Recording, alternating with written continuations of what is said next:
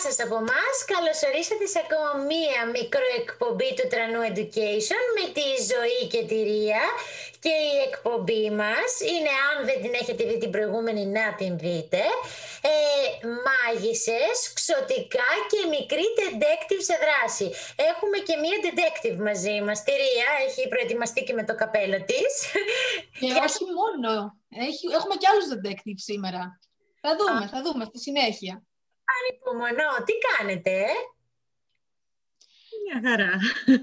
Καλά, καλά. Ανυπομονούμε κι εμείς να ξεκινήσει η ζωή μας πάλι.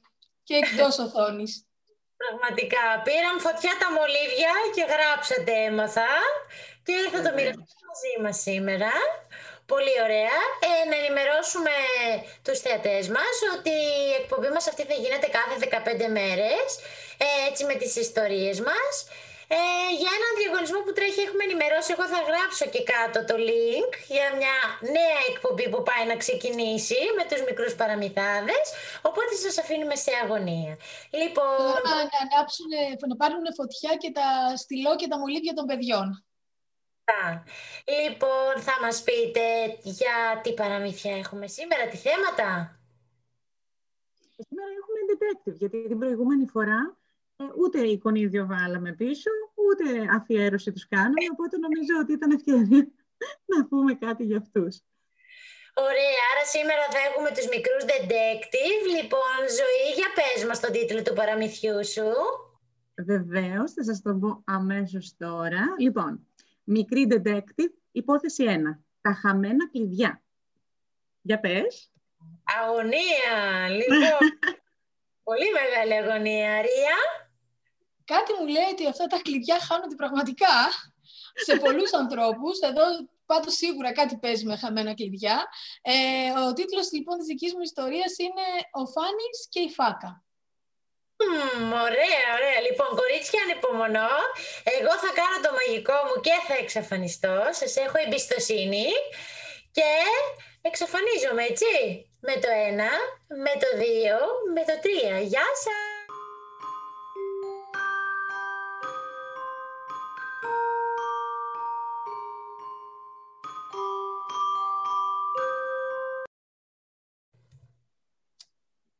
Μικρή detective, υπόθεση πρώτη. Τα χαμένα κλειδιά. Της Ζωής Καραγεωργίου. Βασίλη, βρες τα κλειδιά μου! Αχ, αυτή η μαμά του Βασίλη. Συνέχεια κάτι χάνει. Και πάντα σε αυτόν αναθέτει να της το βρει.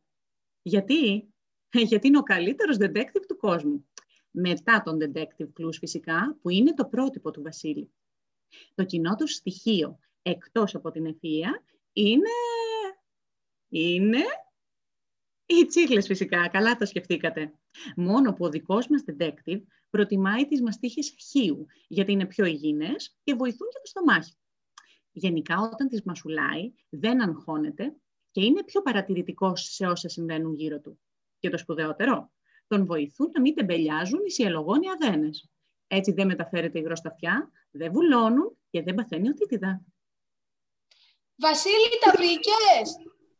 Ωχ, για να το επαναλαμβάνει, μάλλον τα χρειάζεται άμεσα, σκέφτεται ο Βασίλης. Βάζει γρήγορα το καπέλο με τα αρχικά μου, α, νου, βου. Δηλαδή, μυστικές αποστολές, detective Βασίλης. Και αρπάζει το πολυμπρελόκ του που έχει πάνω φακό, αναπτήρα, ανοιχτή ρηβιδωτήρη στυλό και το μοναδικό κλειδί από το κουτί ΑΕ. Αναμνήσεις επιτυχίες δηλαδή, που μόνο αυτός γνωρίζει που είναι κρυμμένο. Στο ειδικό μπλοκάκι σημειώσεων καταγράφει όσο του απαντάει η μαμά του στις ερωτήσεις που της κάνει. Πού τα είδες τελευταία φορά? Πότε τα χρησιμοποίησες? Θυμάσαι αν τα έβγαλες από την τσάντα σου? Κοίταξες το αυτοκίνητο? Πού αλλού έψαξες? Σχεδόν την τρελαίνει με τις ερωτήσεις του, αλλά και οι δύο ξέρουν ότι δεν γίνεται διαφορετικά. Μόλις συγκεντρώσει όλες τις απαντήσεις και είναι σίγουρος ότι δεν έχει απορίες, ανεβαίνει στη σοφίτα. Εκεί βρίσκεται το γραφείο του, δώρο από τον παππού και τη γιαγιά. Βγάζει κάτω από το κρεβάτι του τον μηχανικό μαγνητικό πίνακα σημειώσεων και ανοίγει στο τάμπλετ το organizer του. Μέσα καταγράφει όλα τα στοιχεία, με βελάκια, χρώματα, σχήματα και μετά οργανώνει το σχέδιο δράσης του. Η έρευνά του ξεκινάει από όλες τις τσέπες στα ρούχα της μαμάς του.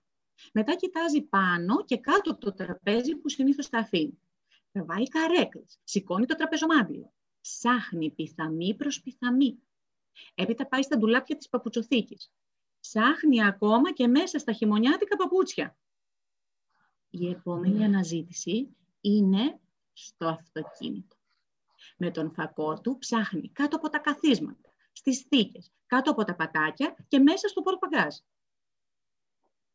Ακούει τον Κούκι, την ασπρόμαυρη γάτα του που νιαουρίζει παιχνιδιάρικα στη φωλιά της, αλλά δεν της δίνει καμία σημασία. Τα κλειδιά είναι η μοναδική του έγνοια. Όμως δεν τα βρίσκει πουθενά. Ο Βασίλης δεν είναι από τα παιδιά που τα παρατάνε εύκολα. Και αυτό και είναι ένας από τους καλύτερους detective. Μετά την πρώτη αναζήτηση, που δεν είναι και τόσο επιτυχημένη, επιστρέφει στη σοφίτα και γράφει, σβήνει, ξαναγράφει, ξανασβήνει για να κρατήσει τις πιο σημαντικές λεπτομέρειες της έρευνας. Από το μυαλό του περνάνε λεπτό προς λεπτό όλες οι κινήσεις του μέχρι το αυτοκίνητο. Ακούγεται πάλι το ασπρόμαυρο γατί. Γρατζουνάει το τζάμι για να μπει μέσα. Ο Βασίλης, λες και ένα αόρατο χέρι ξεκαθαρίζει τις σκέψεις του, θυμάται ότι την ώρα που έψαχνε στο αυτοκίνητο, άκουσε το γάτο του να νιαουρίζει και μαζί και έναν υπόκοφο μεταλλικό ήχο που δεν του έδωσε καμία σημασία. Τρέχει ξανά με φόρα στην αυλή με προορισμό τη φωλιά του Κούκι. Τα κλειδιά της μαμάς του, περήφανα πάνω στο μαξιλάρι, γυαλίζουν και περιμένουν τον μικρό detective να τα ανακαλύψει. «Μαμά, τάξε μου!» «Το βρήκες, Αΐνη μου!» «Ε, είχες καμιά αμφιβολία, μανούλα!» Το δώρο του είναι ένα ζουμερό φιλί, μία στιχτή αγκαλιά και μία υπόσχεση για ένα πακέτο μαστίχες χείου. Μετά την επιτυχία του, ο Βασίλης στο τάμπλετ του σχεδιάζει έναν τεράστιο κόκκινο κύκλο και μέσα γράφει τη λέξη «αφηρημάδα». Έτσι θα θυμάται ότι πάντοτε θα προσέχει και θα επεξεργάζεται όποια πληροφορία του στέλνουν τα αυτιά και τα μάτια του. Σε μια φωτογραφία του Κούκι γράφει «Αγαπημένο παιχνίδι, ίσον τα κλειδιά της μαμάς» και τη ρίχνει στο κουτί ΑΕ, αναμνήσεων επιτυχιών. Ανάλαφρος, ταπλώνει στο κρεβάτι και με ένα χαμόγελο που απλώνεται σε όλο το μαξιλάρι, νιώθει πανέτοιμος για την επόμενη του έρευνα.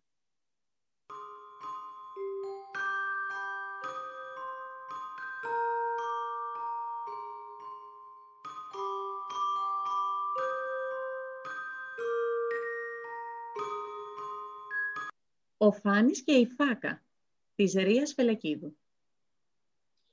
Στο σχολείο ο Οδυσσέας Ανδρούτσος, μέρα δεν περνούσε να μην κάνει έστω και ένας μαθητής ένα δραγάθημα. Α, έχετε άγνωστη λέξη, ε! Λοιπόν, ανδραγάθημα θα πει ηρωικό κατόρθωμα. Και πώς αλλιώς, με τέτοιο όνομα σχολείου. Οδυσσέας Ανδρούτσος. Ένας από τους μεγαλύτερους Έλληνες οπλαρχηγούς του χίλια οκτακόσια είκοσι ένα. Η αλήθεια όμως είναι πως δεν ήταν τα κατορθώματα όλων των παιδιών ηρωικά. Και ιδίως τα κατορθώματα του δεύτερου τμήματος της Τετάρτης. Λες και μαζεύτηκαν εκεί ένα σωρό ζυζάνια. Η φαντασία τους δεν στέρευε. Και οι δάσκαλοι δεν ήξεραν τι να κάνουν. Οι μαθητές του πρώτου τμήματος της Τετάρτης, που ήταν και ο στόχος τους, είχαν βαρεθεί πια τις αβολιές τους. Τότε ο Φάνης, που ήθελε να γίνει detective από τότε που θυμόταν τον εαυτό του και έβλεπε πολλά αστυνομικά, το αποφάσισε. Θα κάνουμε μια ομάδα κρούσης και θα τελειώνουμε με αυτούς τους σπαστικούς. Ο Ανδρέας, ο Κώστας και ο Αντώνης δέχτηκαν να μπουν στην ομάδα με τη μία και ας μην ήξεραν ούτε τι είναι ομάδα κρούσης, ούτε τι ακριβώς θα κάνουν. Βλέπετε, είχαν τυφλή εμπιστοσύνη στον Φάνη. Την ομάδα τους την ονόμασαν Φάκα, από τα πρώτο γράμμα του κάθε ονόματος.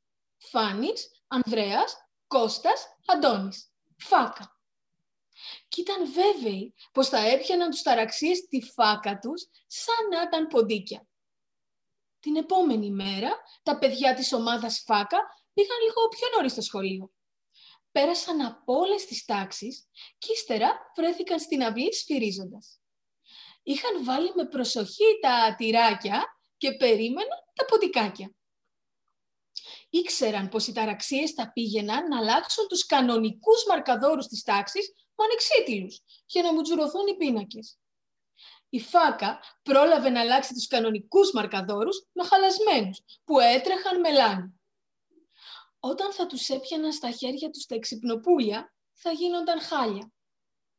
Στο πρώτο διάλειμμα άρχισαν να ψάχνουν σε κάθε γωνιά της αυλής και του σχολείου να βρουν τους ένοχους. Και τους βρήκαν. Δάσκαλοι και δασκάλες έτριβαν με βαμβάκια, ποτισμένα με ενόπνευμα, τα μελανιασμένα τους χέρια. Μα καλά, δεν πήγαν σε καμιά τάξη να κάνουν τις αβολιές τους. Ο Ανδρέας δεν ήξερε τι να σκεφτεί. Ο Φάνης έξινε το πηγούνι του συλλογισμένος. Την επόμενη μέρα, στο μεγάλο διάλειμμα, η τάξη τους είχε στρατιές από μυρμήγκια να κάνουν παρέλαση ανάμεσα στα θρανία. Τι έκαναν οι επιμελητές? Η δασκάλα τους ήταν έξαλλη. Οι επιμελητές κοιτούσαν τα παπούτσια τους τροπιασμένοι. Πώς τα κατάφερναν οι ταραξίες κάθε φορά? Η ομάδα φάκα όμως ήταν αποφασισμένη. Δεν θα το έβαζε κάτω. Ύστερα από τρεις μέρες, ο Φάνης, που ήταν παιδί θαύμα στα ηλεκτρονικά, έβαλε κρυφά στην τσάντα του μια ασύρματη κάμερα εξωτερικού χώρου που είχαν στο υπόγειο. Ο Αντώνης μπήκε στο γραφείο του διευθυντή όταν ήταν άδειο και είδε το Wi-Fi που βρισκόταν σε ένα χαρτάκι, κολλημένο δίπλα στον υπολογιστή.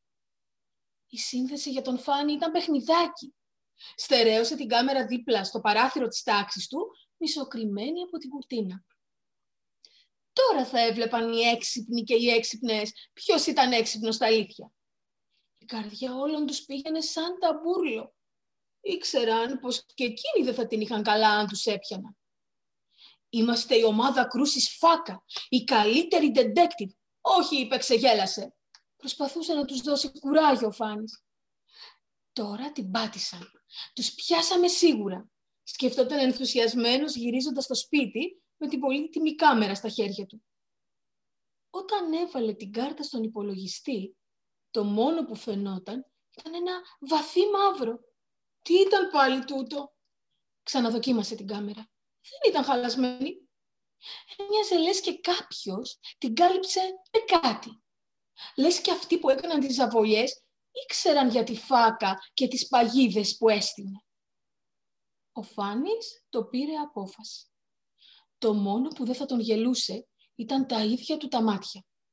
Την επόμενη εβδομάδα ήταν η ευκαιρία τους, γιατί οι επιμελητές ήταν ο Κώστας και ο Ανδρέας. Ο Φάνης και ο Αντώνης περίμεναν στις τουαλέτες να αδειάσει η αίθουσα. Ύστερα γλίστρησαν προσεκτικά μέσα και κάθισαν κούκου στο κενό της έδρας. Και ξαφνικά το είδαν. Μια γραμμή μυρμηγκιών που όλο και πύκνωνε έμπαινε θριαμβευτικά στην τάξη τους. Όμως, τι μύριζε? Αυτή τη μυρωδιά ο Φάνης θα την ξεχώριζε από μίλια μακριά. Μια γραμμή από πολύ ρευστό μέλι κυλούσε από την είσοδο της τάξης προς τα μέσα. Και δεν μύριζε όπως ένα τυχαίο μέλι. Ήταν θυμαρίσιο και θυμίσε το αγαπημένο του, που το παράγγελναν κάθε χρόνο από την Κάιμπνο. Τότε, με την άκρη του ματιού του, ξεχώρισε ένα ζευγάρι κόκκινα ποτάκια στην πόρτα. Κάπου τα ήξερε αυτά τα ποτάκια. Μα βέβαια! Ήταν της αδερφής του, της Νεφέλης. Ο Φάνης πετάχτηκε σαν ελαττήριο. «Νεφέλη! Νεφέλη!» τσίριζε τρέχοντας προς το μέρος της. Ε, ναι. Ήταν η Νεφέλη που την έπιασε στα πράσα με ένα πουκαλάκι νερό με μέλι ανάμικτο να δημιουργεί αυλάκια στην τάξη τους, ενώ αρκετά πιο πίσω, δύο παιδιά από το άλλο τμήμα της Τετάρτης άδειασαν μυρμήγκια από ένα ταπεράκι δίθεν αδιάφορα. Και εκείνα έβρισκαν τον δρόμο τους πολύ εύκολα. «Σας τάκωσα!» «Αχ, Άννη μου, θα σου εξηγήσω». Και εξηγήθηκαν όλα, πραγματικά, μπροστά στο διευθυντή του σχολείου και όλους τους δασκάλους. Η Νεφέλη, το τριτάκι, αποφάσισε να βοηθά τα τεταρτάκια που έκαναν όλη αυτή τη φασαρία, γιατί αγαπούσε, λέει, κρυφά τον Στέλιο, που ήταν και ο αρχηγός της μικρής συμμορίας. Αυτή ήταν που μαρτυρούσε και τα σχέδια της φάκας. «Άκου, αγάπη, στο μικρό, έλεγε και ξανάλεγε στα άλλα μέλη της φάκας ο Φάνης.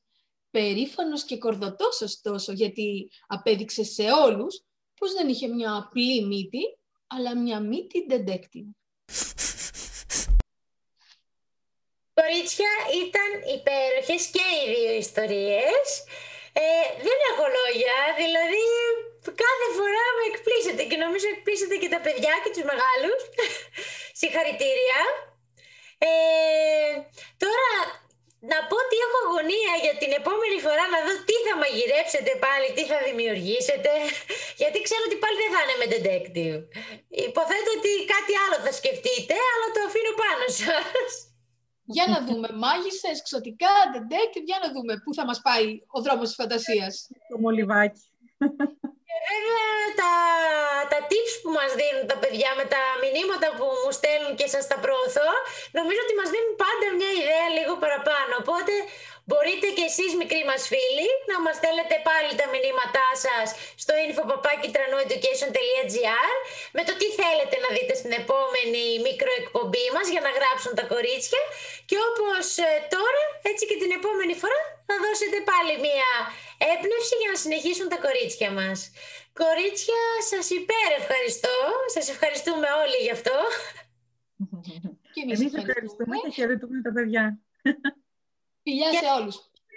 Και ανυπομονούμε για το επόμενο. Γεια σας. Γεια.